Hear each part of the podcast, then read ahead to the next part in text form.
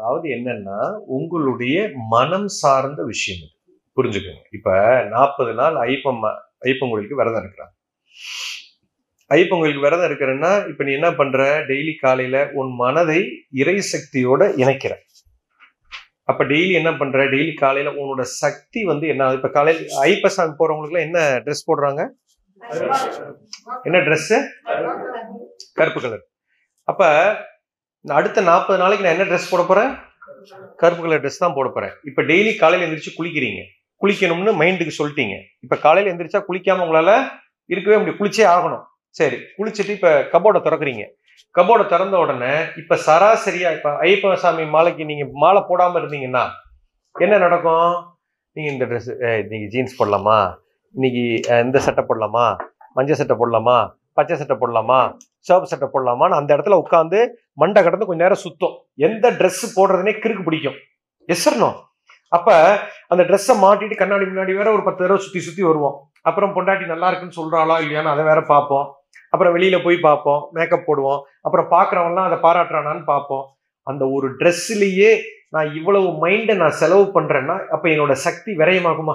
எஸ்ஸர்னோ எஸ்ஸர்னோ அப்ப எனக்கு மண்டையில அந்த சக்தியை நான் விரயம் பண்ண இந்த உடல்ல போடக்கூடிய உடைக்காக என்னுடைய சக்தியை நான் விரயம் பண்ண போவதில்லை. அடுத்த நாற்பது நாளைக்கு நான் கருப்பு சட்டை தான் போட போறேன். கபோர்டை திறந்தீங்கன்னா யோசிக்கவே மாட்டீங்க. என்ன பண்ணுவீங்க? இந்த கருப்பு எடுத்து மாட்டிட்டு நீங்க பாட்டுக்கு வெளியில வந்துடுவீங்க அப்ப மனதும் அந்த அந்த உடை உடுத்தும் அந்த சக்தி விரயம் செய்யவில்லை. இப்ப உங்க பேர் வந்து ராஜேஷ் இல்ல பேர் வந்து ரமேஷ் இல்ல சுரேஷ் பெரிய டாக்டர் இன்ஜினியர் இப்ப உங்களுக்கு பேர்லாம் கிடையாது. உங்களை எப்படி கூப்பிடுவாங்க? சாமி. என்ன சாமி? நல்லா இருக்கீங்களா சாமி? அப்போ உன் பேரே உனக்கு இல்லை. அப்ப பேரை கூப்பிடும்போது அகங்காரம் வளர்கிறது. உங்க ஈகோ நான் காலையிலே சொல்லியிருக்கேன் பேரு இது எல்லாமே அகங்காரம். அப்ப Dress இப்படி போட்டிருக்கேன். என்னைய பார்த்தா எவனும் பார்த்தா என்னை மதி இப்ப நான் டிப்டாப்பா ஷூ இதெல்லாம் போட்டு நான் கார்ல அப்படி போனேன்னா என்னை எல்லாம் மதிக்கணும் என்னை அப்படி பேசணும்னு பார்ப்பேன். இப்ப நீ ஒரு வேட்டியை கட்டியிருக்க க- கழுத்துல ஒரு துண்டை போட்டிருக்க ஒன்றும் கிடையாது. நீ யார் என்னன்னு எவனுக்கும் தெரியாது. என்ன சாமி எப்படி இருக்கீங்க? அப்படி ரோட்ல நீங்க எங்கேயாவது நடந்து போனா அவனும் உங்களை சாதாரண ஆள் மாதிரி பார்ப்பான். அப்படி பார்க்கும்போது அப்போ உனக்கு நீ சாதாரண ஆள் தான்டா. நீ வந்து ஒரு சாமி. அதுக்கு மேல உனக்கு பேரெல்லாம் உனக்கு கிடையாது. காலில் செருப்பு கிடையாது. அப்போ வெறுங்காலில் நடக்கிறான். வெறுங்காலில் நடக்கும்போது இந்த பூமிக்கு ஒரு பெரிய சக்தி இருக்குது. மண் சக்தி. அந்த மண் சக்தி எல்லாம் போகுது? கால் வழியா? உள்ளே செல்கிறது. அதுக்காக செருப்பை கலட்டினா அப்போ நாற்பது நாளைக்கு நீ இந்த மாதிரி உணவு தான் சாப்பிடணும்னு மனசுக்கு ஒரு உத்தரவு போடுறீங்க. அப்போ நாற்பது நாள் வேற எந்த உணவை பற்றி உங்களுக்கு சிந்தனையே வராது. எஸ்றணும் கறி சாப்பிடணும்னு நினைக்கவே மாட்டான். ஏன்னா மைண்டுக்கு போட்டாச்சு. கடிவாளம் போட்டாச்சு. அப்போ மைண்டு ஒரே ஃபோக்கஸில் அந்த போனோம் நான் இதெல்லாம் கடைபிடி அப்போ மனம் ஒரு டிசிப்ளினுக்குள்ள வருது. அதை தான் சொன்னேன். நியமம்னு சொன்னாங்க. இவ் மனம் ஒரு குறிப்பிட்ட டிசிப்ளினுக்கு வருது. இப்ப டிசிப்ளினுக்கு வந்துருச்சா? நாற்பது நாளைக்கு அப்படியே அந்த எனர்ஜி பூரா வெளியில சக்தி விரயமாயிட்டு இருந்தது. எல்லாம் பிடிச்சி நிறுத்தி இப்ப உள்ள கொண்டு வந்தாச்சு. எல்லாம் இப்ப கரெக்டா இருக்கு.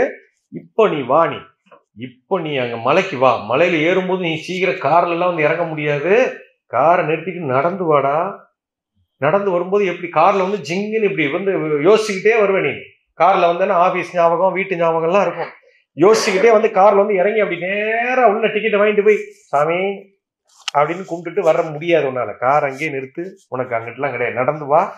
ஃபஸ்ட்டு நட கால் எடுத்து வை ஒரு ஒரு காலை எடுத்து வை. ஆ, முள்ளு இருக்கா? பாரு கவனி முள் இருக்கு. ஆ பார்த்து வைப்பா ஆ இங்கே கல் இருக்கு இங்கே முள்ளு இருக்கு. பார்த்து ஏறு மெதுவா அப்போ ஒரு ஒரு அடி வைக்கும் போதும் உன் கவனம் பூரா எங்கே இருக்கும்? அந்த கணத்தில் நீ இருப்பாய். அப்போ ஒவ்வொரு கணமா நீ வாழ்ந்துகிட்டே வா. அப்போ வரும்போது எதுக்காக நீ இப்ப இந்த அடி எடுத்து வைக்கிறேன் அவனை உணரணும் இறைவனை பார்க்கணும்.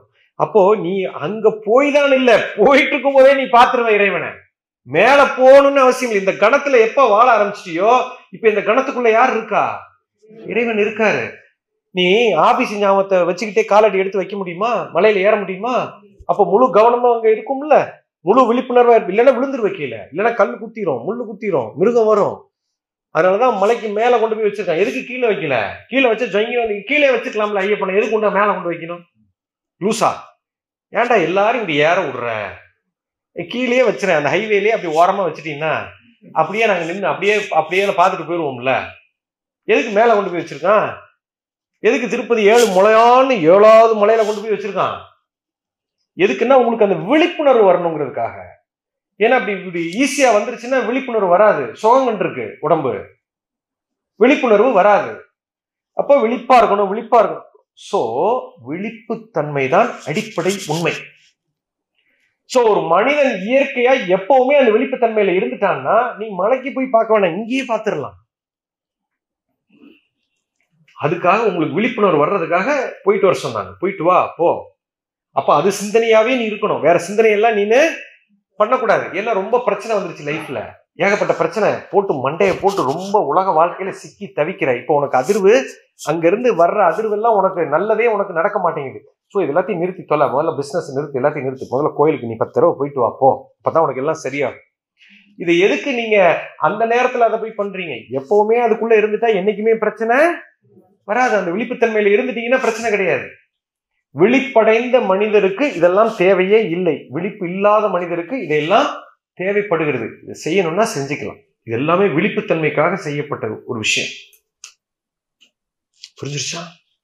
Yes that's what it is அதுக்காக அவன் இதெல்லாம் விளக்கி சொன்னா உங்களுக்கு புரியாதுன்ட்டு ஒரு சட்டத்தை போட்டு போயிட்டான். டேய் வர்றதா இருந்தா இப்படி தாண்டா வரணும். வாங்கடா. அப்படின்ட்டு போயிட்டான். இப்ப ஹஜ்ஜுக்கு போறவங்க விரதம் இருந்துட்டு போறாங்க. எல்லாம் அப்படித்தான். இப்ப மலைக்கு போற மாதிரி அவங்க ஹஜ்ஜுக்கு போறாங்க.